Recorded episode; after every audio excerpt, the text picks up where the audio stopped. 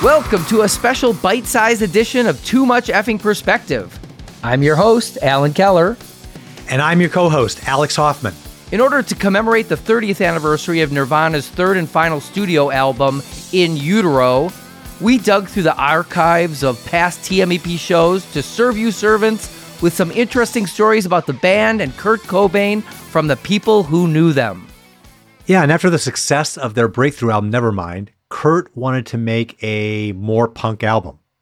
So the band hired Steve Albini to produce them on the basis of his work on two of Cobain's favorite albums ever, The Pixies, Surfer Rosa, and The Breeders, Pod.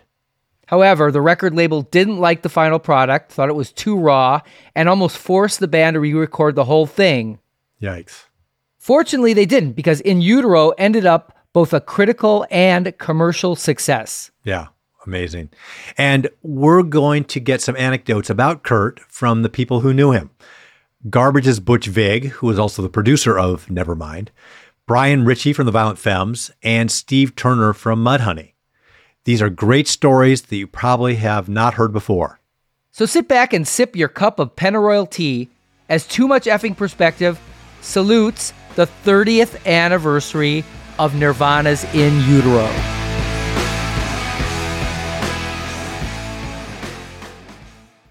Our first story comes from fellow grunge rocker Steve Turner from Mudhoney, who knew Kurt before he became a legend. He was very shy. You know, we did a lot of shows together and we would see each other quite often, but I just couldn't find a way in. We had nothing to talk about, it seemed like. I mean, Novoselic, he just wants to talk about Mustang guitars and goofy, weird shit like that. You know, I'd known Chris way before Nirvana started because he was just the dude that was also in the Melvins van in the early Melvin days. And Dave was a super nice guy. He replaced Dan, our drummer. You know, so there's always a little bit of a like, for Dan anyway. Wow. Was Dan between Chad Channing and Dave? Yeah.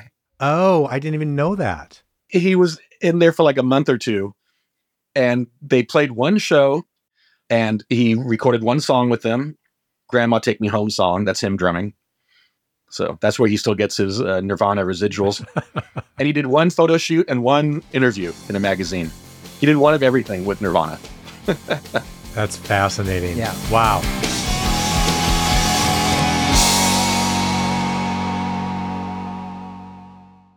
Our next story comes from Violent Femmes bassist Brian Ritchie, who was on tour with Nirvana the moment Kurt's star began to ascend and saw firsthand the toll it would take on him. They were supporting us on the tour in Australia. It happened because the Australian promoter sent me an advance copy of Nevermind. Oh, this is the band we want to have on tour with you in Australia. And I listened to it, and I was like, oh, that's okay. They sound kind of like the Monkees. I like them. I didn't think about it much beyond that. And then between the time I listened to that cassette and the tour, they had exploded. So here we were in a position where we were touring Australia with the biggest band in the world, opening the show for us. And we told them, you guys are bigger than us now. Do you want to swap slots? And no way. We can't follow you, because they knew that we were a better live band. So that's how it worked on that tour. But it was also bittersweet because Kurt was obviously having such a hard time, and you know, he was in misery aside from the time when he was playing music or listening to us. Because like he would just set up on stage and he was huddled in a blanket, but he had issues. He was on drugs. And I guess he was on drugs because he had pain that he was self-medicating for. So, you know, he wasn't really able to relax and enjoy their success.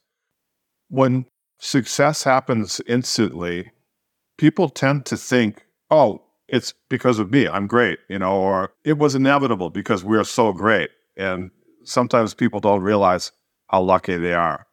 And then there was the intense spotlight that was upon him in particular, because people really identify and they think, oh, he's singing about me, or how did he read my mind, and this kind of stuff. And that's a burden for a young guy like Kurt was.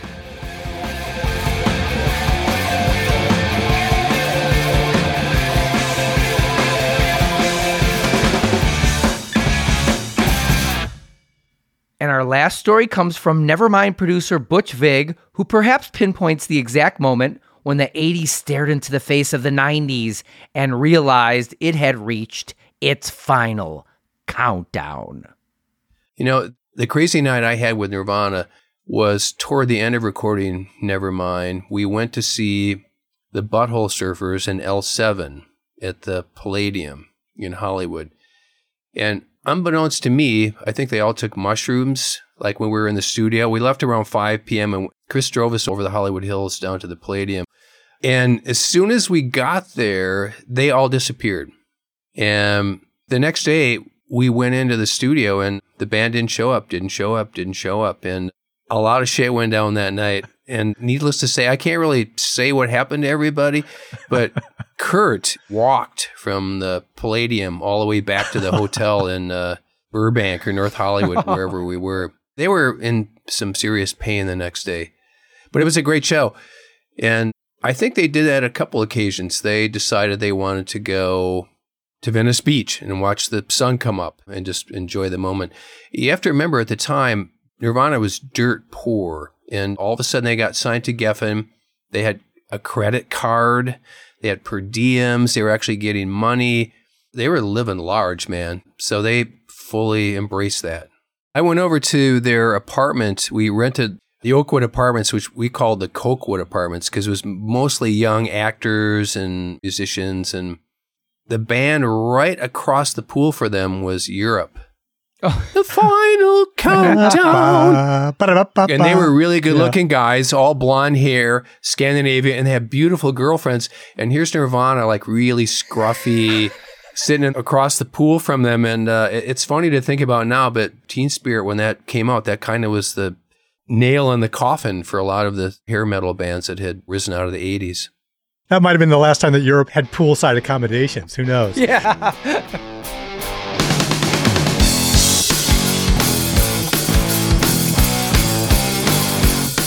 You know, it's really amazing to think that Nirvana's last album came out 30 years ago, and their influence still looms so large. I mean, who were they? The Beatles? Oh, I can't believe I just said that. All we need is to get Alan going down another Beatles rabbit hole. Let's wrap this up fast. Listeners, if you enjoy these stories from Mudhoney's Steve Turner, Brian Ritchie from the Violent Femmes, and Butch Vig from Garbage, then you'll really love the full episodes with each of these guests on Too Much Effing Perspective. You can find them wherever you listen to podcasts. So please follow us on Instagram at TMEP Show and join our mailing list at our website. That's tmepshow.com. And stay tuned. My co-host Alan Keller and I will be back next week with more stories of music mayhem on Too Much Effing Perspective. Although it would be as great as having armadillos in our trousers, this podcast is not affiliated with This Is Spinal Tap, and no person or entity connected with the film has sponsored or endorsed its content. The podcast is not affiliated, sponsored, or licensed by Authorized Spinal Tap LLC or Century of Progress Productions.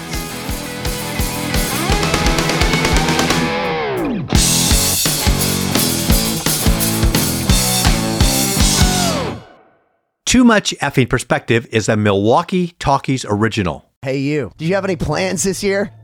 How's that going? Did you get 2020'd? Well, welcome to a brand new podcast called 2020'd, where myself, Benny Goodman, and my good friends Corey Pazin and Siobhan Cronin from the band Lost Symphony also got 2020'd. And since the world ended this year, we decided why not just check in with some of our friends in the music industry and see how everyone's doing. We're going to get a candid look at life on and off the stage, as well as the mindset of some of the most successful people in the entertainment industry. New episodes drop every Sunday and Wednesday at 9 p.m. Eastern. And you can listen at 2020-d.com, soundtalentmedia.com, or on your favorite podcast app.